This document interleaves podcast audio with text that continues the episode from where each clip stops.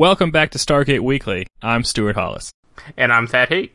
This week we're talking about Season 3, Episode 3, Fair Game. Yes, we are, and we're joined by a special guest this week, Alex Perry. Hello, thank you guys for having me. I'm really excited to talk about Stargate for a change. yes, uh, listeners may know Alex from every Star Trek podcast ever made. Let's just say I am uh, uh, always the guest, never the host, but I like it just fine that way. Every Star Trek podcast except ours. It's interesting that we got him on Stargate Weekly before Delta Flyer. The way that works is I know so many Star Trek people. And I know that Alex is also, in addition to being a, uh, has an intersectional fandom and also really likes Stargate. So it was like, yes, uh, Alex, we probably will totally invite you on Delta Flyer at some point. But we were more in need of Stargate guests than Star Trek guests. No, and I'm actually super excited to have the opportunity to talk about something different. And I just finished a complete rewatch of the franchise from Children of the Gods all the way through the last season of episode two. Well, all the way through Origins. And uh, so it's all fresh in my memory. And I rewatched this episode twice for this conversation, and I am pumped to go through the gate and talk some Stargate. All right. Anytime someone mentions Origins, I got to say, uh, are you pro or or or anti Origins? I did not hate it as much as you guys hated it.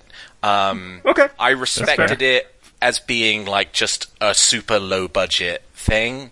And I actually, the first time I watched it, which was only a couple of weeks ago, was as the feature length cut rather than the kind of choppy episodes. And I thought that worked mm-hmm. okay, actually. I, I think it was better by being a complete product rather than having it be cut up. Because I was thinking about, like, you know, some of those episodes in the middle, you know, nothing really happens for, you know, 20, 30 minutes. And if, as part of a, yep. like, one, one and a half hour production, that's okay. But when that's the one 10 minute block you get that week, it's like, really? This is the 10 minutes I have, and I don't find out, you know, what happens next for a, I don't, you know, see anything that actually happens for another week or two. Um, so I, I, thought it worked. It, it, worked okay. I mean, I obviously would rather a proper television show. Hashtag Stargate now. Um, but mm. you know, I'll take anything I can get. It's nice to see the franchise is still alive in some way, shape, or form. Speaking of the franchise and whether or not it is alive, uh, recently on an episode we talked about how there was going to be a big announcement at GateCon. Guess what? There was no announcement at GateCon. I feel robbed. Yeah, and honest, okay, technically speaking, they never actually told us there would be a big, uh, there would be an important announcement. What they did tell us was make sure you catch the Stargate Command panel with Christopher Judge. Was he even on the panel in the end? Yes, he was. He was. Yeah. I think that um, the guys over at Gate World got told that something was going to happen, and then for some reason it didn't. And I don't know whether it has something to do with Brad Wright having said that they're now back in conversations about the future of the franchise. Cause, I know, I'm so excited to hear that. Which is super exciting because it feels like the most you would have gotten from an announcement at a fan convention would have been right. Let's set aside Patrick Stewart being announced at at Star Trek Las Vegas. I was gonna say. Yeah, I was about to say. Yeah, I was like, Alex, we literally were just at a fan convention last month. Yeah, but it was a huge convention, and also, yes. the rumors are that the announcement was supposed to have been at San Diego, and the deal yeah. wasn't signed. But for this, that's what I heard as well. I, I feels like the most you were going to get was going to be a as I think you guys said on on the last episode, a Stargate Origins Teal'c. Um, whereas if there are conversations happening with Brad right now, that potentially indicates that something more significant is is in extremely early development. Now, whether that goes anywhere or not, who knows? But sure. that's definitely more exciting than just another web series. Yeah. Oh, absolutely. But um, why not both? Why not both? Oh, I'm all in favor of both. So much money.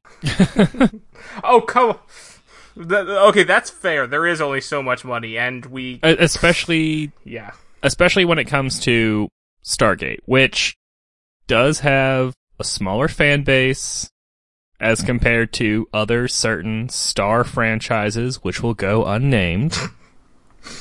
Uh, so speaking, of, I know that you're thinking Star Trek, but I'm thinking Star Wars, for which Disney paid four billion dollars. Yeah, So yeah. But speaking of star franchises that'll go unnamed, I should actually mention this now or forget about it. Uh, listeners who are who have intersectional fandom and are also fans of Star Trek, I'm going to be at the Northeast Trek Con in Albany at the end of the month. And if you're New going to be there too, yes, that. I mean, Hey, I- you know what? You know how many like towns I've driven past in Ohio that are like named after like any number of famous cities around the world? I'm sure there's an Albany, Ohio. I'll give you that, but I feel like if you don't specify the state, then someone would assume you meant New York. I mean, you're not wrong. Our listeners are bright, intelligent, good-looking people who understand what we mean. And you know, if you wanna, if you wanna talk to me about Star Trek, Stargate, really anything, uh, you can come find me at the Northeast Trek Con. Uh, I won't have Stargate Weekly pins because we don't have Stargate Weekly pins yet, but Working I'll- on 'em. But I'll have a Del- I'll have Delta Flyer pins, so you know you're welcome to those. As long as you guys have uh, Stargate Weekly pins in time for the uh, Creation Convention in Chicago next June, I think you'll be Oh, alright. absolutely. We'll have a we'll have new art by then, and so with new art comes new pens and maybe shirts. ah, very cool. We've got Delta Flyer shirts, so we at le- so at least Yeah. Thad and I need Stargate shirts. Yes. I'm an extra large. I'll just throw it out there. Nice, just like Jack O'Neill. Yeah, but he'll take a double X if you've got it. That's right. So let's talk about this actual episode. yes. It originally aired on July 9, 1999, and was directed by Martin Wood and written by Robert Cooper. oh those old guys. Yes. Yeah. So our synopsis from TV Guide.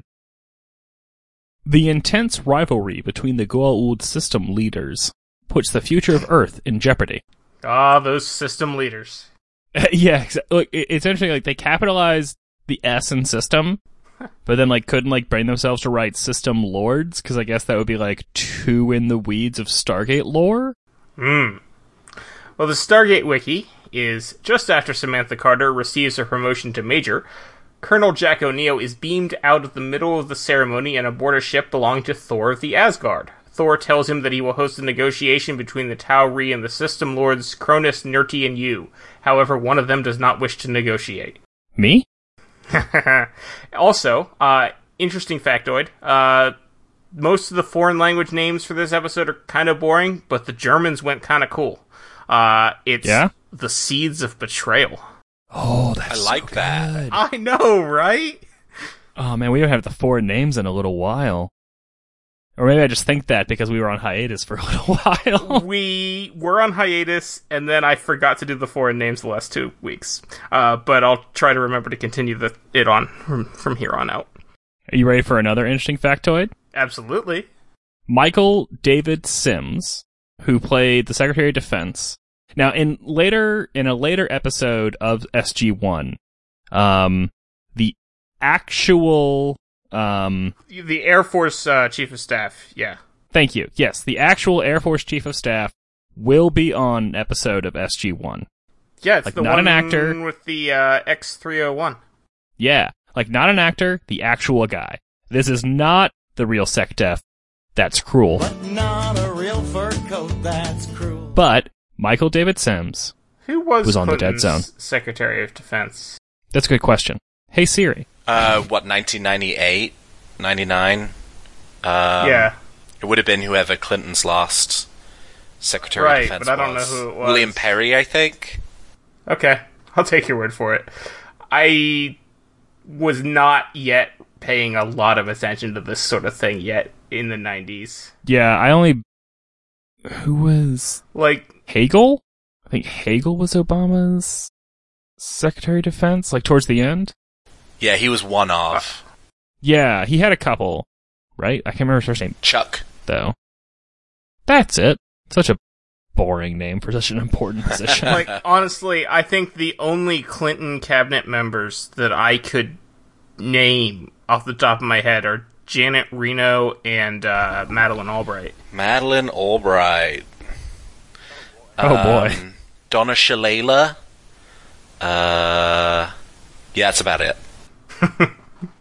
Well, you weren't even in this country in the '90s, were you, Alex? No, I was not. I was not. Right. So you have an excuse too. Stuart and I were just, you know, kids who didn't care about politics. Yeah. It was William S. Cohen. He was the Secretary of Defense in the late 90s. Ah. That's okay. a name. That's definitely a name. Yeah. Not a name I'm familiar with, but it's a name.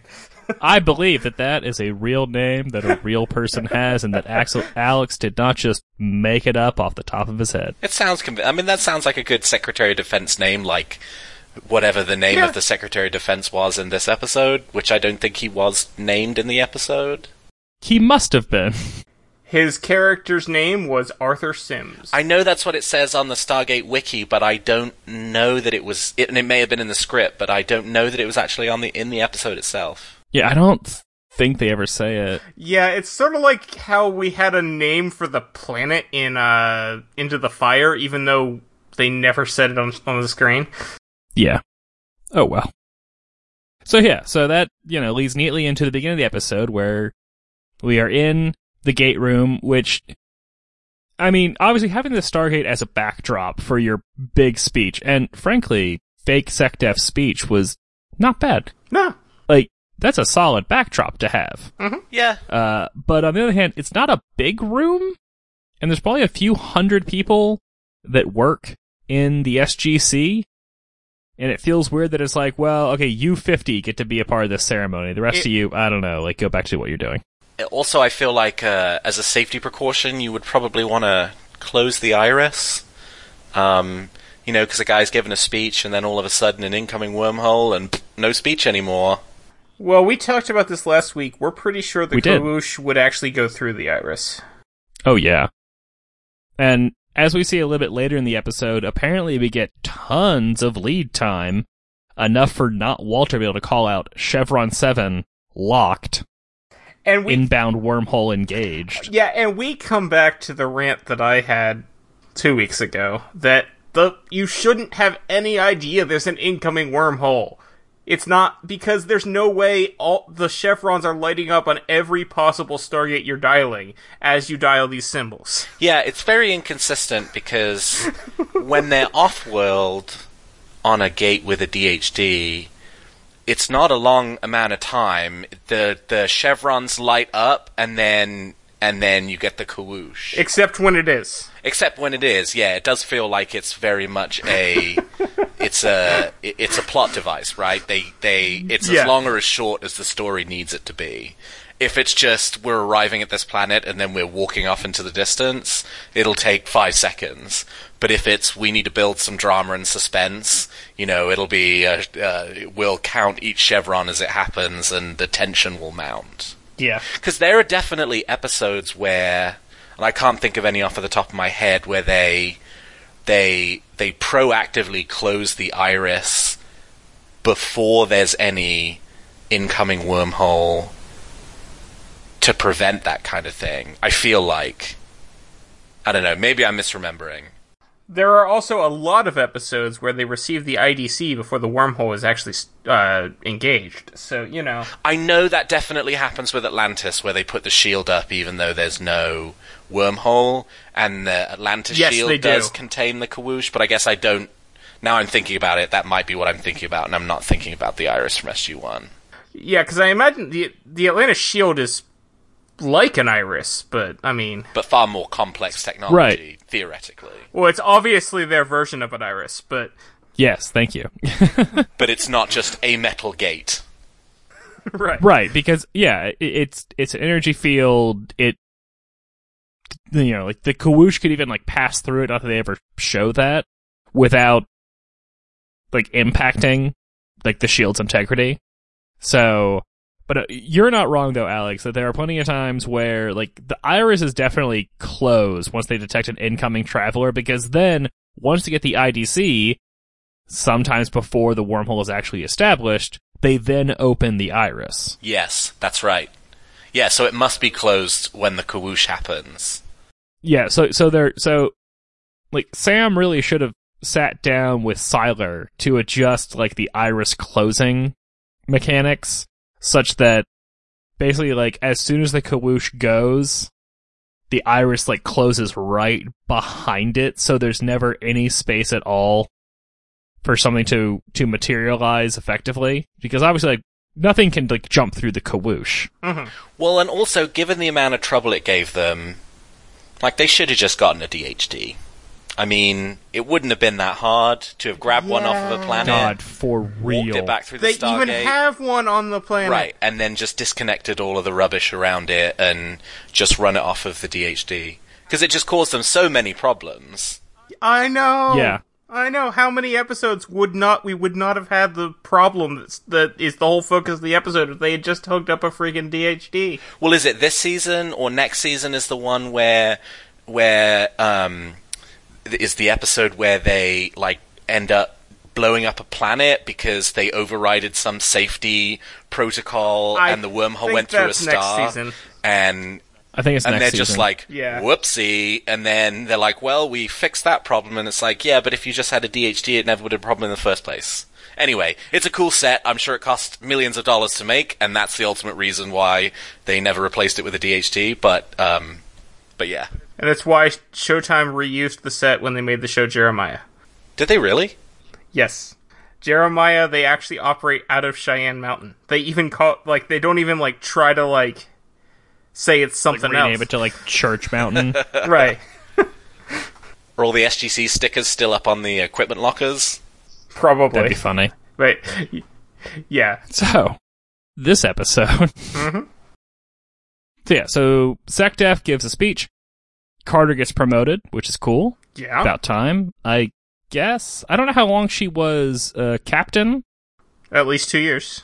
Yes, uh, but as we have brought up before on this show, and we'll certainly bring up a few more times, people get promoted fast when they're when they are in the SGC. Mm-hmm. um, which is, I mean, makes sense. They're frontline. They're doing crazy things. They're saving the world, even though they're the ones that endangered the world. on multiple You know, they're fixing their messes. Yeah, The one that really, the one that really gets me is Jack. I think he's a three star by the end of Universe. he is Yeah, it's just like what? yeah he's a one star in season 8 of SG1 Yes. Mm-hmm. then And then like five years later, he's a three star. Yeah, he's a two star by season uh, 10, and then he's a three star by universe.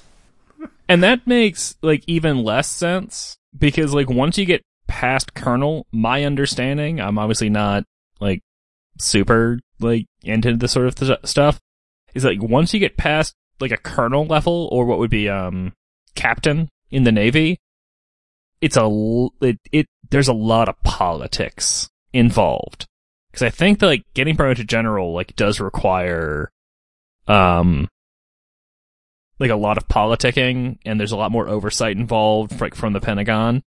Um and like going from like one star to two, two to three requires even more of that. And Jack has shown time and again that he just has like no interest at all in playing that sort of game. And Yeah. so it's weird that he would get promoted to three Yeah, star. I almost wonder though if, and I guess we're making this the this is the Stargate Universe weekly episode for Air Part One, but um, I guess I, I- one thing I think about that is it's not like there are a ton of other generals out there that um, or admirals that have any real experience with this particular job.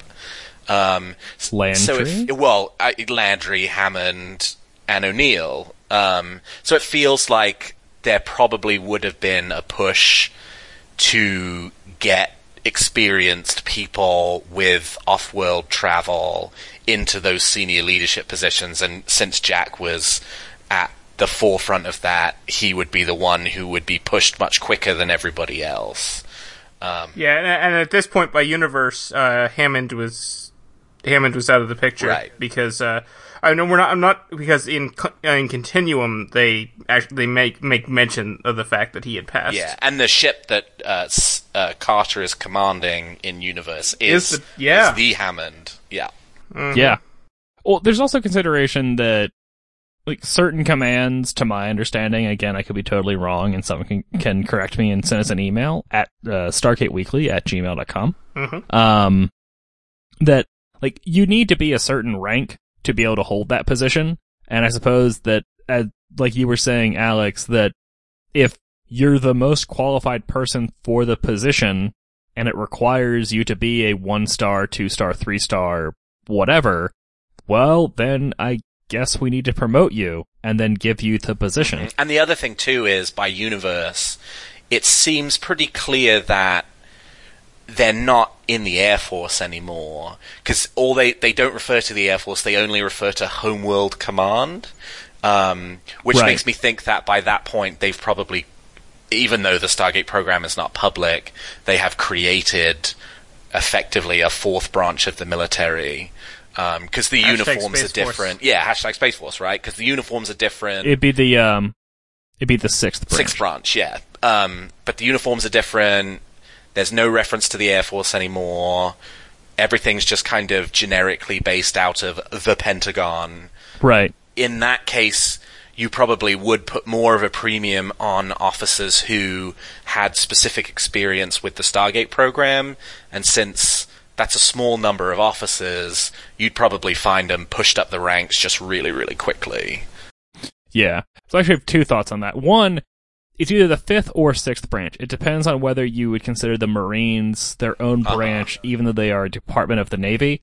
Um, but secondarily, calling it command um, actually implies certain things in the military, to my understanding. Like, so you guys mentioned Space Force. calling it Space Force per- versus, say, Space Command has different connotations and different organizational structures. Um, so there's like there's Stratcom, uh, Strategic Command, and so that's like a largely Air Force thing, but still sort of a joint operation. Whereas if there was like a Strat Force, that would be a whole separate branch. Ah, So calling okay. it Homeworld Command instead of Homeworld Force or something or Stargate Force or whatever else you want to call it. Um, and I don't know if this was intentional or not, but would leave open the idea that it's largely an Air Force spearheaded thing, but is like a still a joint operation and they share resources and they share like certain levels of bureaucracy with the other branches of the military. Um, also a command apparently that gives you certain abilities of, cause there's, um, there's cybercom, cyber command. And so that allows you to like dip into the other branches and cut through a lot of red tape very quickly.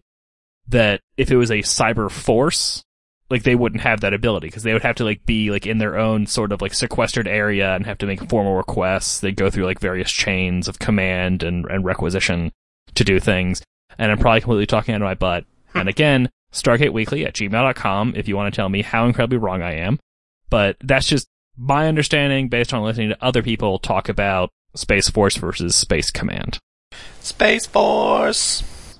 Oh, goodness. So I don't even know if we're going to talk about this episode. Goodness sakes. I love. Okay, I will talk about this episode. I love this episode. I love. Um, I, my my favorite episodes are the ones that involve the like larger politics of the galaxy, and this is the first episode where you really start to dramatically thread together lots of the different pieces of the lore that had existed. It's the first time you get an Asgard and a Goa'uld in the same room with each other. Um, and, and it's just, it's, it's one of those episodes that kind of teases out, yes, there's like, we've done a lot of cool stuff, but look how much cooler it can be when we start to mix everything together. But at the same time, it's a bottle episode, you know? It all takes place in the SGC, um, Except except, for the one scene on the Asgard ship. Two.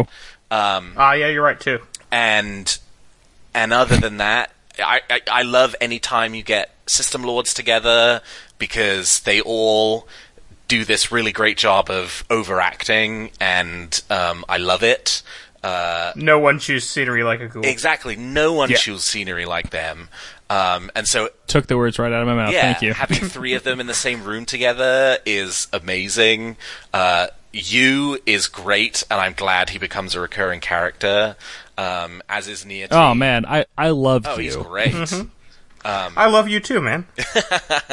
No, no, no, no, no. The other. No, the, I meant the other. No, this is probably one of my favorite episodes of season three. It, it is pretty good. Uh, it's the start of the beautiful uh, O'Neill Thor friendship uh, that will continue on throughout the series. Yeah, we we get like the like this episode like lays the initial sort of building blocks of like this weird like love relationship that the Asgard have with the SGC, SG1 in particular, O'Neill in particular. Hmm I mean, w- we'll see in a few seasons like the new Asgard flagship, the O'Neill. Yeah. know, the the idea that he was named to be like the chief negotiator for his planet, it's like, oh boy. oh, for crying out loud. Yes, thank you. We also get Jack says "Oh for crying out loud." It's always great when Jack says "Oh for crying out loud." Yes. I did appreciate that someone did finally bring up, hey, you know, there are other sovereign nations on this planet that maybe we should talk Yes. to about these planet-wide decisions we're making. Like, Yeah. be, and, but they didn't even bring it up until there was the idea that the negotiations were going to fall apart and the Goa'uld were going to attack. Like the idea that the U.S. was not going to mention to like even like the UN Security Council members or great like let's include like simply our closest allies. They wouldn't even mention it to like Great Britain, Great Britain, Canada, Australia. That hey, so we signed a treaty because there are aliens and the aliens hate us, but we signed a treaty that means they won't attack us unless they do. So here's the interesting thing about the treaty, which uh, is is um, one thing that the episode never addresses. Uh, it's unclear what the Goa'uld got in return for signing the treaty. they got access to that pass. The or- Nylar Yeah, the nylon pass. Oh, Yeah. is that what it was? The Asgard will allow Goa'uld access to the passage of Nylor. Uh, yeah, yeah, they got access to that, whatever that is. Yeah. Um, something I found interesting about the Asgard involvement in all this was, I mean, Jack called it out specifically, which was, you guys are super duper powerful. You have all this technology. How could you let the Goa'uld get like so crazy powerful in the galaxy? And you know, Thor offers offers his explanation, which makes a certain degree of sense. I I mean, the Asgard were never, from what we see in the shows, they were never big on expansion or conquering. yeah. Um, they're certainly not conquering, like maybe expansion, but there's still like there's a limit to how big you can grow. If like if you're only interested in like taking over unpopulated planets that have the resources you care about, but they also but Thor had also brought up there's like a much larger threat in their home gal in their home territory that they're not going to talk about. Replicators. Mm-hmm. Yep, that was definitely a tease for Nemesis. Yeah.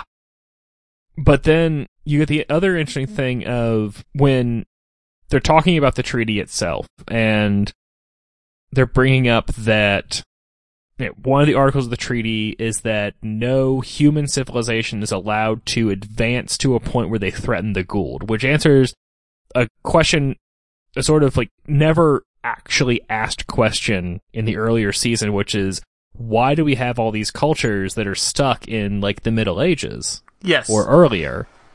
So yeah, I have a bit of an issue with that too, because and I understand they said that the, the Goa'uld get to decide what constitutes a threat, but clearly the Goa'uld have already determined that they constitute a threat, which is why they're sending an invasion force. So how's this work?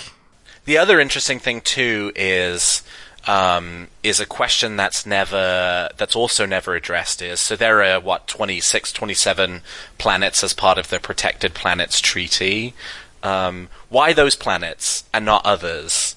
Um, you know, it's just sort of taken as read that the Asgard have decided that certain planets are off limits from from Goa'uld interference, but why those specific planets and not other ones? That that's something that's just sort of they just sort of talk about it as if it's a fact, but they don't really explain why there was an impetus by the Asgard to specifically protect one population versus a completely different population. Because it feels like, you know, when they in the first ep- what, Thor's hammer, the first episode that featured the mm-hmm. Asgard, they mm-hmm. show up and the explanation is, well, we are followers of the Asgard, therefore we are protected.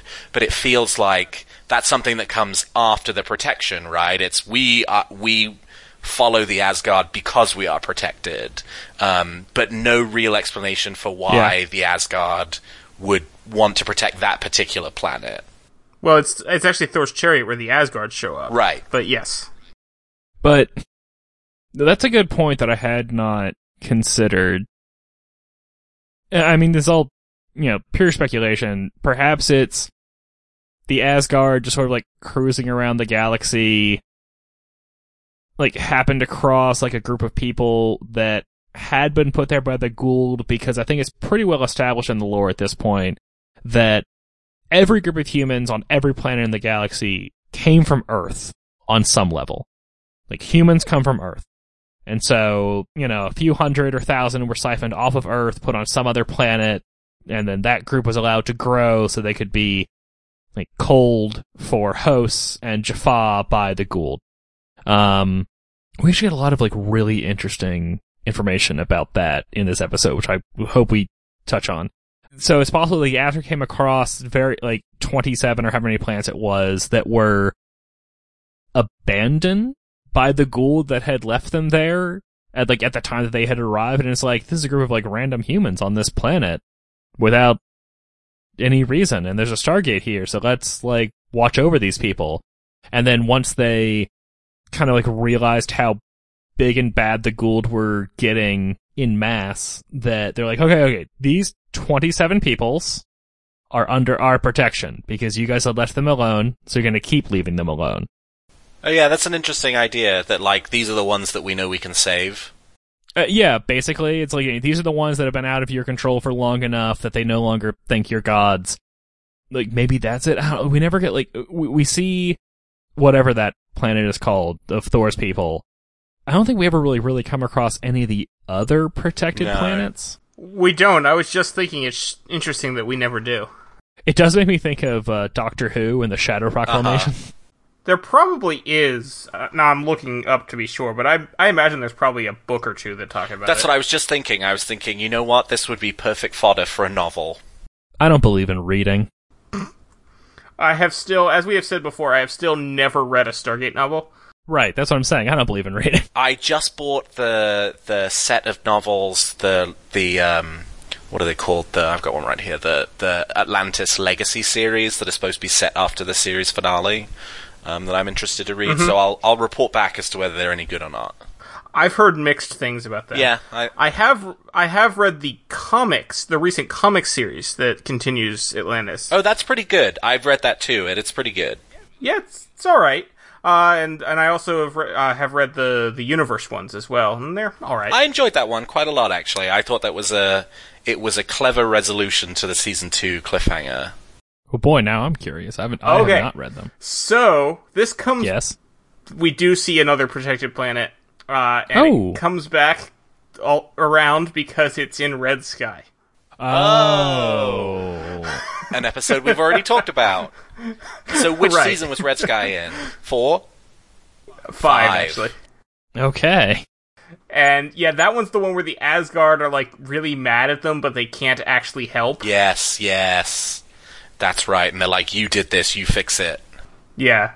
Which is a very Asgard philosophy. I mean, in some ways, It this is. episode is the one that goes against the grain of how the Asgard have previously been established.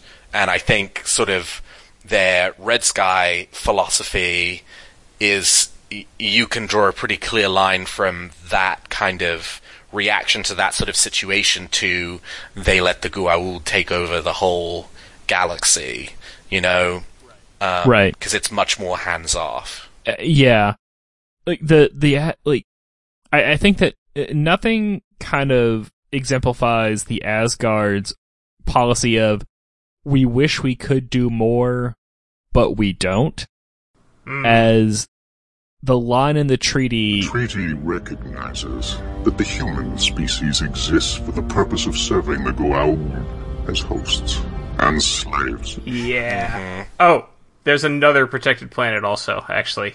Uh, Galar is the name of the planet.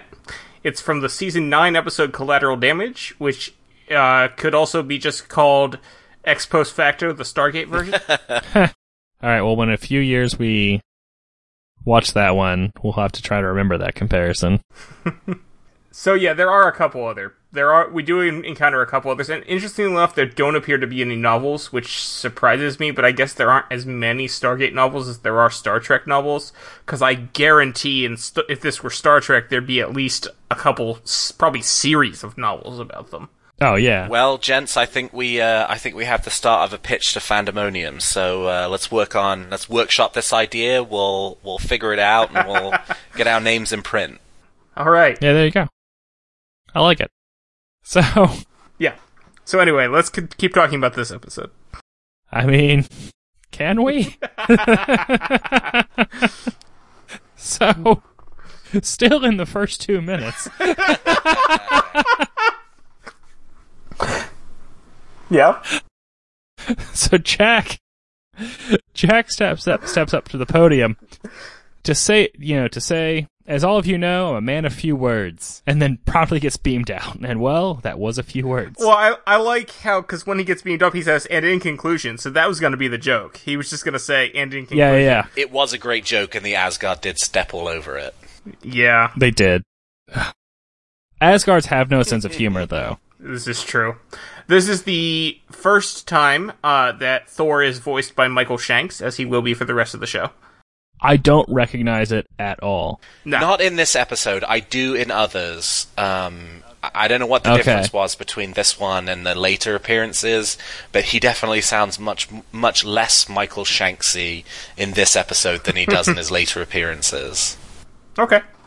Speaking of voice acting, though, Ron Halder, who played Kronos, who has a sweet costume, by the way. Yeah. Like, Kronos' costume is top notch. Would have been a voice actor on that cartoon Stargate show that they were thinking about making, but then actually didn't. That's a shame they never because it never it. happened. Yeah. Right. That could have been cool if they had actually made it. They definitely didn't make two seasons of a terrible cartoon. That didn't happen. No, no, they definitely did not. he also apparently appeared on um uh Smallville and uh shoot, I just blanked on the he was a member he, he had appeared on like 3 of like the longest running sci-fi shows on TV. Nice. Like X-Files may have been the third one. Like Star SG1, X-Files and and Smallville. okay. Ro- longest run longest running in the sense of like as opposed to like Star Trek where every 7 years it's a new show whereas SG1 ran for 10 so does Smallville I don't know how many years uh X-Files ran for I think 7 X Files ran for nine in its first run, and then Okay. They've done two more Okay, mini yeah, yeah, seasons yeah. since then. Mm, Right. So yeah, so I mean we won't count them any seasons. uh, most people don't want to. Right. So, you know, like 9, 10 and 10 like that's pretty long running compared to most other shows which go for 6 or 7. Yeah. So while we're talking about actors, uh, Vince Cristello, I assume that's how you pronounce his name. I could be completely wrong. Uh, who played Yu? Uh, mostly is a stunt actor. Uh, Yu is Huh. one of his only non-stunt roles. He is a little stiff, but it works for the character. It works as a Goa'uld. It does. Yes. Yeah, yeah, yeah. Especially in light of his appearances later. Yes. Like the stiffness uh Yes. gets explained Yes. away. Yes, I think it's it's it's neat when they point out that Yu is the only Goa'uld who did not take the role of a god. That was kind of neat. Well, Emperor of China back in the day. Yeah. Oh yeah. Definitely. I mean, kind of practically God. Sure. But it's still it's an interesting thing that instead of being a god, he was an actual historical figure. Yeah. So anyway, so Jack's on the Asgard ship, Yes, he is. and Thor is telling him that, oh hey, by the way, you guys are making a big splash in the galaxy, and the Goa'uld want to kill you. Like even more than they did yesterday. They want to kill you really bad today. Mm Mhm. But we are happy. We we are willing to uh, offer you some assistance. And Jack kind of perks up at that. Like we will negotiate on your behalf. He's like, oh, but what about ships? Those would be cool too. No, no, no, no ships for for the Not this Tauri, time. which is a policy. Not really ever. They never get Asgard ships specifically. They just get upgrades. Until the last episode where they get the whole database, which presumably includes how to build the ships. yes. Well, I was gonna skip past that for you know because you know future knowledge. Oh yeah, what if someone is listening to this who has never watched Stargate? Well, then I've just ruined it for right. them. Then you know Yeah. you know then they say I know they just like you need to like watch and listen for the next seven seasons to find out about the cool stuff the Tauri get, and then keep watching and listening into Atlantis when we really get to see the cool stuff. I guess you can take out their engines. But yeah, they finish the conversation. Uh, Jack gets beamed back down to Earth, and he's talking with General Hammond and the team about what Thor just gave him. Uh, right around the time that General Hammond asks, "Can we even trust this Asgard?" Thor appears. I was kind of hoping, and I, I, I honestly forgot that this was how they had done it. I was kind of hoping we would actually see them like standing around like at high alert because Jack just disappeared, and then like while they're talking about it, Jack just reappears. I thought that yeah, that'd be been pretty good. but they didn't do that. Yeah, but I guess they had a lot of time. They didn't have a lot of time since a lot happened in this episode. a lot does kind of happen in this episode. Uh, this is also when we find out that Jack has been named by the Asgard to be the chief negotiator, well, sole negotiator, uh, for the entirety of the human race. Mm-hmm. That the three Goa'uld System Lord representatives will be arriving in four days. And we transition to Jackson giving us a briefing on who are the three Goa'uld. We find out that it's Kronos, who's, you know, standard issue Goa'uld, but Teal'c chimes in to say that he's one of the like most respected slash feared system lords. Uh, Yu, who, as you had already pointed out, did not take the role of a god, but rather a Chinese emperor, and Daniel points out that he actually did bring some like some positive things to the thing. And then Nirrti, who everyone hates because she killed Cassandra's planet. Conveniently, Dr. Fraiser is in this briefing. Mhm. I don't know why. Uh, but perhaps only there so that Sam and she can share a look when they're talking about Cassandra's planet. And we get a Reetou reference. Yes, I noticed we the do. Reetou Two of reference. Yes. It still doesn't count as the Reetou plot coming back, though. No, no, it really, really doesn't. Especially because like we never get any sort of supposition between Hathor and the Reetou episode, whatever that was called, uh, where they're like, you know, Hathor had the ability to disappear. Maybe it's Reetou technology. Like no one ever like touches on that until this episode, so it's more like, who have we encountered who can also disappear? The Reetou. Yeah. So, but it's nice that they at least touch on it a little bit. But I'm I'm still annoyed at that episode, whose name escapes me now. yeah. Uh, the the penultimate episode of season two, which sets it up like we're gonna have this awesome Reetou plot that never happens. It's not the penultimate. Is it like? It's the pen penultimate. Yeah, that's right. The penultimate Show is, and tell. Yeah, because the penultimate is 1969. Yes. So we get the Reetou name drop and the uh the Goa'uld arrive. Yeah. Do either of you think that Kronos sort of looks like Vigo the Carpathian? Yes. Yes. I have definitely thought that. He's Vigo! Okay, I'm glad it's not just me. Definitely looks like a slightly younger Vigo the Carpathian. Yeah, with the hair and Uh. the outfit and the, yeah, no, he, he Yeah, yeah, he's yeah, yeah. definitely. I mean, he's also not quite as angry as Vigo the Carpathian. Like Cronus is pretty angry, but not not Vigo level angry. Uh, well, actually, no. I, I can I skipped over something. Uh, a couple of important things. One was Teal'c saying that he will not attend to the needs of He will not attend to the petty needs of the Goa'uld, and Daniel volunteering to attend to the petty needs of Yes, the Goa'uld. I have that written down as well. I will, however, not see to the petty needs of these Goa'uld. I'll see to the petty needs of the Goa'uld, sir. And then them having to deal with the Asgard requirement of no weapons being allowed inside the facility. Yes. So they start clearing out their um, captured uh, Goa'uld Yeah. devices. And we have Chekhov's Goa'uld healing device. I have that written down. Yes. So, actually, backing up a bit, I do have a note that I forgot to mention earlier. Uh, when they're when Jack's on Thor's ship and he's like, "Hey, we have telescopes." Thor's like, "You've never detected us before." My thought on that is, when was the last time an Asgard ship had been in orbit of Earth? Because if it was like more than fifty years ago, then oh heck, even more than like twenty years ago. right, Uh, yeah, I mean th- that's a good question. Um, my thinking on that was, did Thor just drop the knowledge that they've been like observing the humans? But we already got that information the first time they sucked the ancient database out of yeah, uh, yeah, Jack's brain. you're well on your way to becoming the fifth race. How do you know so much about our brain? so yeah, so now the Goa'uld arrive. Daniel is showing Kronos to the VIP accommodations, which uh, reminded me of how much Americans love their acronyms, Yes, but not nearly as much as the Soviets did. The Guinness Book of World Records longest official acronym is this is gonna take it. This is gonna take a couple of seconds. N I I O M T P L A B O P A R M B E T Z H E L B E T R A B S B O M O N I M O N K O N O T D T E K H S T R O M O N That seems like it would be tough to remember.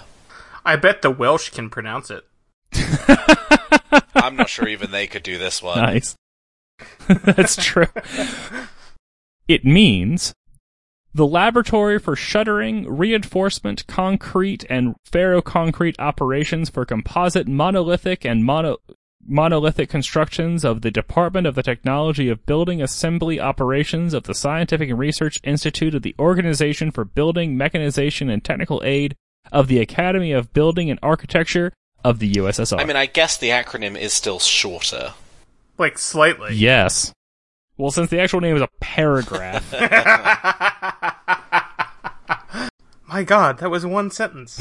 even at even at 56 characters, the acronym is shorter. It's 56 in Cyrillic, apparently. Hmm.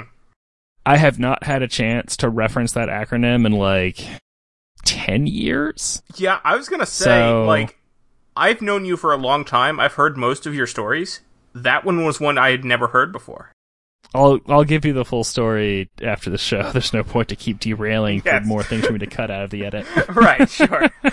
So, after Jackson shows Kronos his VIP accommodations, there's a commotion in the hallway because has discovered their poorly hidden uh, surveillance devices.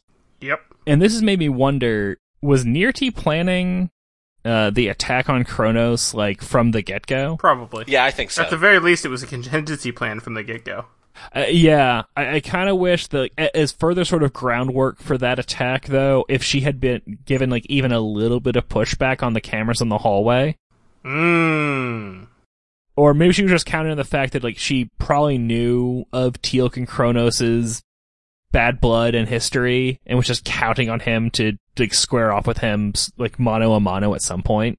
I think it felt it felt to me like she went into it fully intending to use it as an opportunity to try and off him and blame it on the Tauri.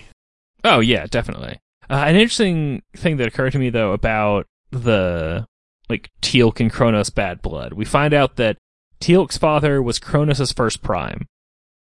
And Kronos was like, yo, Teal'c's dad, we never get a name, uh, go attack this impossible to attack Goa'uld. I'm counting on you. You're my first prime. And then Teal'c's dad fails because it was impossible and Kronos kills him. So Teal'c's like, I'm gonna become the best Jaffa that ever was. so I can join the ranks of Apophis, who hates hates Kronos. Sounds like the uh, perfect plot line for uh, Stargate Origins Teal'c. That's what I'm saying. Right? Yeah, no, definitely. But what I'm wondering is, like, everything we've seen up until this point is that each of the, like, larger, more powerful Goa'uld, because we haven't really seen them yet, but we definitely do learn later that there are sort of like lesser, like, wimpy Goa'uld, who are largely like, like fief lords. That's the wrong word. What's the word I'm looking for? That help me. You would call them like their their vassals, I guess. Yeah, thank you. They're, uh, yeah, they're like vassals to like the system lords, or maybe even like lesser Goa'uld who are vassals in turn to the system lords. Anyway, like the stuff we see with like Teal'c though, like leads leads us to believe that you know Apophis controls this certain area, and the people inside his area are his people, and the Jaffa in his area are his Jaffa. This answers a question that we uh, that we had assumed, but we weren't sure. Chulak is not the homeworld for all Jaffa, just Apophis' Jaffa. Yes. Yes. But it also opens up this possibility because, like, Chulak is Teal'c's homeworld. Like this weird thing where somehow his dad was another Goa'uld's first prime, and that's like a big deal being the first prime. It just I'm very. It does seem like there's um, there's a missing Yeah. piece of information about how uh, how Teal'c went from theoretically being of clan Kronos to being of clan Apophis. yeah, that's that that that's that's basically what I'm coming back Mhm. to. Is like there's this like weird like sort of like clan tribal feeling to the Jaffa and the Goa'uld, and the idea that Teal'c's dad served one, he se- served another. Yeah, because it's definitely you know like the Chulak community. They're all Apophis Jaffa, and then you know, and you also see that later on with things like the Hak'tyl. Um, there is very much this like if you are the Jaffa of a particular Goa'uld, you have that community, and you're different from the community of Jaffa who serve a different Goa'uld. And I guess this is and and there's no aside from this there's no real evidence of commingling between those different clans but this would seem to indicate otherwise. Yes. at least in this one case right? I mean it's not necessarily that that's something that's typical. It could be that that Teal'c's transition from one to another is a one-off. It could also be that you would assume if if one system lord conquers if if Anubis conquered Chulak, that the Jaffa on Chulak would then be Anubis's Jaffa and not Apophis's anymore. That you probably have a lot of that kind Yeah. of thing happening too. Interesting you mentioned Anubis. I thought there was a little bit of foreshadowing about not Anubis specifically, but um Thor had brought up that their bluff of we're super powerful, we'll keep you in check if you don't keep yourselves in check. Um only works if one system lord does not become like far and away the most m- the most powerful and like brings them all under like their control, which is definitely sort of like a like a wink and a nod towards the future conflict with Anubis, and a little bit Ba'al. Yeah, Anubis definitely Yes. calls that bluff. Mm-hmm. Yeah, Anubis cheats though. Yes, he does. Yeah, Anubis probably knows from his Asgard from his ascended knowledge that he was somehow allowed to keep uh, that uh, the uh, Asgard are busy with the replicators. Uh, Right, and also the idea that uh, thinking about like the U.S. and especially like in light of this episode, like their thing that's like, well, we have the Stargate, we're not going to tell anyone else about it. The idea that you know the U.S. is super duper powerful military, like that's known and and established and accepted, but it's not like if everyone else in the world decided, oh no, like screw that, let's all attack the U.S. It's not like the U.S. could like fight them off or anything. Right. Like there was a previous Pentagon doctrine, I don't know if it still applies, um, of having like force readiness for two Gulf War size conflicts and a smaller one Hmm. at the same time. But even with that, like that's still not like taking on the whole world. Right. So the Asgard are probably like from like kind of pitching it from that perspective. It's like we can deal with one system lord getting out of line, maybe two. But if all of them actually banded together to attack us, our bluff is called, we're actually screwed. So all we have to go off of is just like throwing our weight around as best we can without ever letting on that we're actually busy with our own problems. and relying on the fact that ultimately their their own natures make them fight each other more than decide that banding together is best for all of them. Right, exactly. Yeah. The the Goa'uld are, if nothing else, incredibly untrustworthy and devious creatures. I- and in many ways, their own worst enemies. Mm-hmm. Oh yeah. Uh, as the Tok'ra show, even though the Tok'ra numbers like dwindle by the minute, because like an actual proper like true symbiotic pairing of symbiote and uh and human is beneficial to both. Yes, it is. So we actually launch into the negotiations with the uh with the system lords, which promptly fall apart because Jack apparently spoke out of turn. Mm. Yeah. That will happen. Yeah. Uh, this is around the time that we find out that Teal'c's dad was the first triumph of Kronos and our conversation about that.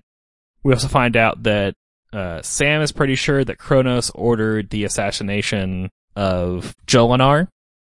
And I'm just starting to wonder who doesn't have like a, like underlying hatred of Kronos. I mean, Jack just hates all Goa'uld. Jack's son does as well on some level. They took his wife, but not Mhm. Kronos specifically. Um, I guess Hammond, Hammond probably doesn't have like a direct hatred of Kronos. Just more fodder for the later plot point. At the uh, just after the the Goa'uld walk out, though, we get some incredibly badly aged CGI of Thor getting out of his chair. Yeah. Oh man, I have that marked down too because the Thor puppet looks great, but that CGI looks so bad, especially because it's like so. It almost looks like it's stop motion, but it's not because if it were stop motion, it would look a lot better. Uh, yeah, but like even the stop motion of the puppet Thor getting out of his chair and walking six feet around the table would have taken them like weeks. Right, but given that, why was his why were his movements so stiff? Computers were really slow back then. It is very rudimentary. Possible. Just saying. And it's almost like in later episodes they realize that that did not work very well because they rely much more on the puppet. And I think the next time it shows Oh, yeah. up, he uh, Thor shows up in the SGC in one of those later episodes with um, with Kinsey. Uh, he's just in that big chair, and that's it. Yeah, we really only ever see. I, I don't think we see Asgard moving around a lot. Um, maybe until Atlantis Yeah, again? we get it in Atlantis uh, when First contact. yeah I don't think we really see them moving around a ton. Like, certainly not like up close and in detail. We might get like background images of them from time to time, but that's that's fine. Um, I don't think we get them like up close and in detail walking around again in the entirety of SG One. yeah I could be wrong though, and we'll find out. And maybe we'll remember to mention that I'm wrong. Maybe I'll edit out that I'm wrong. Ooh. you can do that. I have the power. So we get back in the meeting room. This is when we find out that the treaty says that humans are only there to be hosts and slaves. Uh, Jack's not really crazy about that line. A little bit. And we find out what the Goa'uld conditions are for the hu- for the Tauri to be accepted into the protected planets, which is that they need to give up their Stargate. Both of them. How do they know the Tauri have two? I was wondering about that too. And I like I like the way he said it because the because you can tell they were thinking, oh well, we'll just give them the Stargate. That's no big deal. And then both of them. Oh, well, damn. Well, it is pretty common in. It becomes pretty well established later on in the show that there are Goa'uld operatives on Earth. Um, and it's possible that they have a spy on the planet um, who has gathered this information that we just don't see. Um, you know, at this point, it's theoretically possible that they have already infiltrated the NID at, you know, sort of its most basic level, um, far before it becomes the trust and, and gets, you know, entirely taken over by just a ton of symbiotes. Um, so I guess that's one Right. possible explanation. Oh yeah. Well, I, I mean, like the NID is a definite possibility. They have run, they were running those off the books off world missions Uh-huh. for a while. Um, you know, there's the secondary thing that if like some member of SG9 gets taken over by a Goa'uld while on an away mission, keeps it on the low for three months, and then takes a medical leave of absence. And now they're just gone. They're in the wind.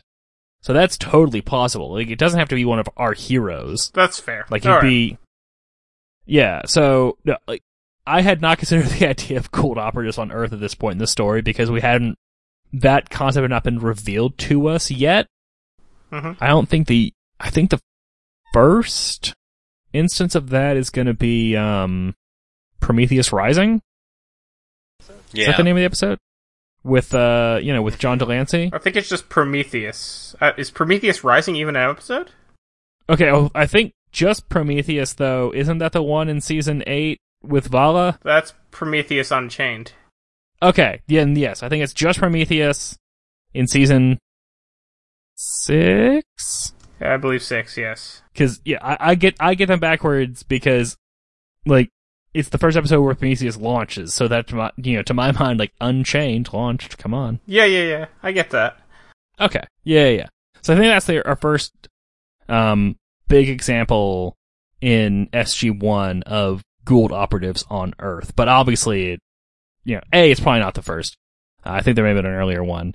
And B, just because it's the first one we see doesn't mean it's the first one that exists. Right. Because my guess is if you're the system lords and you discover that the Tau'ri are now out in in the galaxy, kind of you know screwing around with things, probably the first thing you'd want to do would be to send someone to the planet to figure out, you know, what's the level of technology, what are we dealing with, what's the threat level.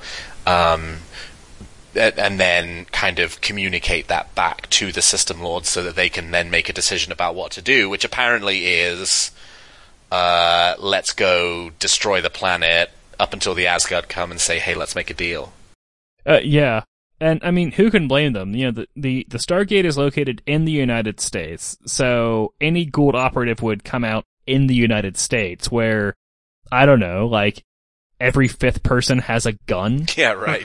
which, which, like, as we've seen in their encounters with the Goa'uld, are highly effective against the Jaffa, at least. Yeah. So they're probably like, oh my god, they're all super well armed. Time to blow this place up. Exactly, that's what I'm saying. So next, uh, Jack beams back up to Thor's ship to get some of Thor's advice on what he oh, should and this do. is where he does the like nod if we have another option, and then Yeah. he kind of nods, and he's like, "Wait, was that a nod?" And then he beams me back down. That was funny. I like that bit. Wait! I, right there. Is that a head nod? That was yeah, that was a good line.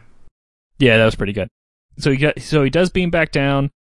Uh, this is I think when the attack happens, and Carter tells them, "Let me show you the videotape of the incident." How quaint. Bring Mm. out that VHS. Yeah. You know, Cronus and Teal'c are found bloody and injured on in the um in Cronus' room. They both get rushed to uh, medical. Uh, Teal'c is gonna be okay. Cronus is like too injured to be okay. They say, "Well, "Let's get the other Goa'uld involved here because we do have this hand device." Check Chekhov's hand device. Um, Nirrti tries to use it. He's like, ah, it's not working. We could heal him if we had a sarcophagus. I mean, well, you know how I feel about the fa- about sarcophagus or sarcophagi. Well, no, it's not a Latin word, so it, it would be sarcophaguses. Yeah, I was waiting for you to get there. And then, and then, I don't know, things happen. My notes get a little hazy after this point. I thought I was running out of time. I was wrong. You take much more detailed notes than I do. I mean, I have a vague memory of what happened there. You know, they they keep talking about stuff. Uh, Teal come the things degrade. The Goa'uld are gonna leave. Earth is gonna get destroyed. Teal'c comes to and tells them that he didn't attack Cronus. An invisible force attacked them both. Right. It's somewhere around here also that the Secretary of Defense uh, calls out, we need to tell the UN about this problem if we're all going to get blown up. Yeah. They they seat the Goa'uld back down in the conference room, you know, the ones who are not bedridden. And now is when they tell them, like, no, no, you're not leaving. And they break the no weapon rule and a bunch of armed guards well, and come they in. they Mm-hmm. they they suppose that they figure out that Nirrti has some kind of phase shifting technology, and they just they bluff and accuse and say, "We know you have it," and thereby well, that proving happens a that- little that- later, but yes. Yeah, that did Okay. happen a little bit later. Um, because first, uh, Jack goes on his long-winded tirade about how terrible the Goa'uld are, ending with overdressed style mongers. Certainly not those lions scheming, no good for nothing, slimy, overdressed Sir. style monger. And I, I actually really like the the part where they talk about how you've broken broken all the rules, and Jack's like, "No, there's one rule we haven't broken yet." And then, Oh yeah, Yeah. that- that's That another nice moment. Yeah, yeah, yeah.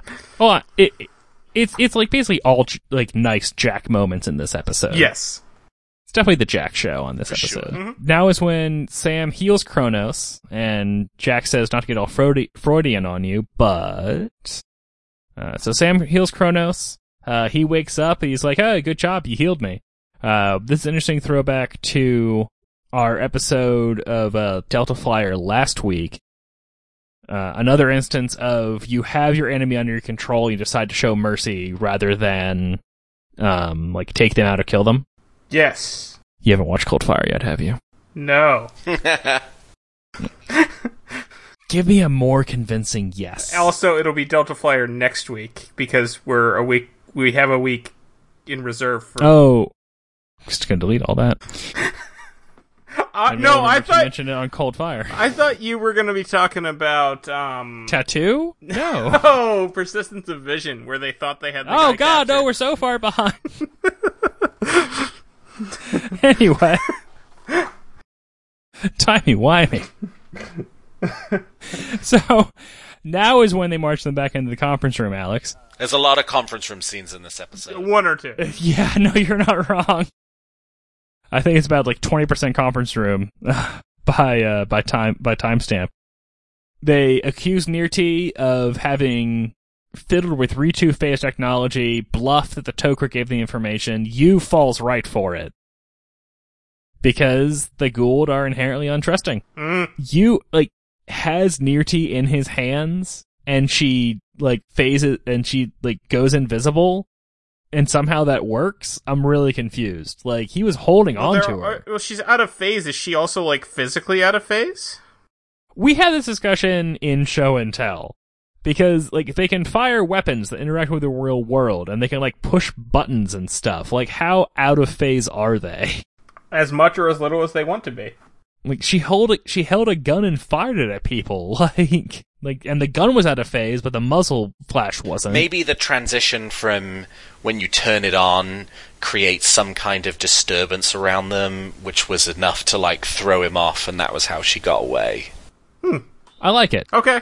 yeah, i can dig it. Yeah yeah yeah. So Nirrti escapes for i don't know like 10 seconds. They were waiting for this. They catch her in the hallway sam threatens to blow her up sam really wants to blow her up Yeah, what's that line? It's something Um, like, um, uh, "Have you ever seen one of these work? Because I'm really dying to show you." Yeah. They go back into the conference room. They say, hey, you know, Cronus is on board with this revised treaty amendment, an amended amendment, if you will, that says everything Yu said before, but we get to keep our stargates. and you was like, yeah, sure. Okay, I mean, you know, you exposed a traitor, you saved my life, it's all good. Yeah, except he says it all in a solemn nod. But yes, Oh, well, you know, as you would do. nice. Thank you. Uh, and you know the Goa'uld leave, and that's that. That's pretty much it. I mean, other things might have happened, but I wouldn't really pay attention. No, that's pretty much it. They leave, and then you get one last shot of the Asgard ship pulling away from Earth, and then the credits roll. Yeah, Yeah, that's about it. So, did either of you had any have any uh, final thoughts? Just to say how, that I really liked this episode. I thought it was great. Um, all that like politicking and uh, just the. I love any of the kind of wider narrative episodes, and this one firmly falls into that category. It's a it's a treat. There's some good machinations. Yes, there's great machinations. So I want to mention this because I forgot last week. During our hiatus, we had a comment from a listener on Facebook. She was commenting on our episode on Solitudes from back in season one, where we had talked about how we were trying to read Walter's name tag but couldn't. She says she brings some information uh, based on what she's what she's describing. It sounds like she got this from Gary Jones, maybe at a con or something like that. But originally, the character was uh, last name was Davis, and his first name was Norman. This is before Major Davis Okay. thing. Uh, Okay. And but then he turned in, he morphed into Norman Harriman because of the way Hammond pronounced airman. Okay. And then Jack randomly called him Walter once, and it stuck. Yeah, and I think his like technical full name on the Stargate wiki is uh, Walter Norman Davis Harriman. Yes. That's. I love that. I love every part of that. Yeah. I want to give my own call out uh, to uh, a guy in my D and D group who I had kind of casually mentioned that I had a Stargate podcast to. I don't know, like six or seven months ago, and he told me uh, this past week, as we record this, that he had actually gone through our entire catalog and he's back caught up to the current episode, and he did it all in two weeks. That's dedication right there. You know, that's like way more dedication than I think I would have for like any podcast. Uh, and uh, you know, listeners, get on his level. That's all. well, I'm we've saying. given him a meal with this episode. It'll take him a little while to catch up for this one. Yeah. yeah, this is gonna- this is gonna be a good long one. I like it. Yeah. Uh, it, it is it is a bit of a long episode, but you know, I think we had a lot of fun. It was a meaty episode to talk about, so that helped. Yeah, and you know, if uh if we are remembered for nothing else, it'll be our nice tangential episodes, especially with guests. That will be our legacy. Which is, incidentally, next week's episode. Good segue. Yes, it is. Thanks for listening this week. If you enjoyed this, you may want to check out our other podcast, Delta Flyer. You can find and review both on your podcast player of choice, and you can also reach us at our email address, stargateweekly at gmail.com. You can find me on Twitter at Tyrannicus. You can find me on Twitter at Gamicus. And I am at Alexander T. Perry. And you can follow the show on Twitter at Stargate Weekly. And that's our show. Yeah.